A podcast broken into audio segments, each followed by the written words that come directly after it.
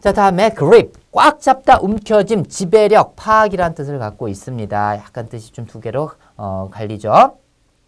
자, 그립. 자, 얼마나 그리웠으면 꽉 부둥켜 안고 놔주질 않아요. 그립, 그리웠어 하면서 꽉 붙잡다. 같이 해볼까요? 그립. 다시 한번 그립. 알겠죠? 그립, 꽉 붙잡다. 움켜짐, 지배력.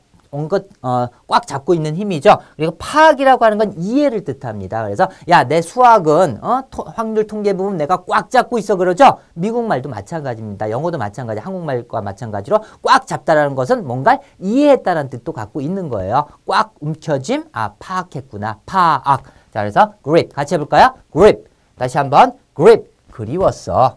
그래서 꽉 잡다 움켜짐.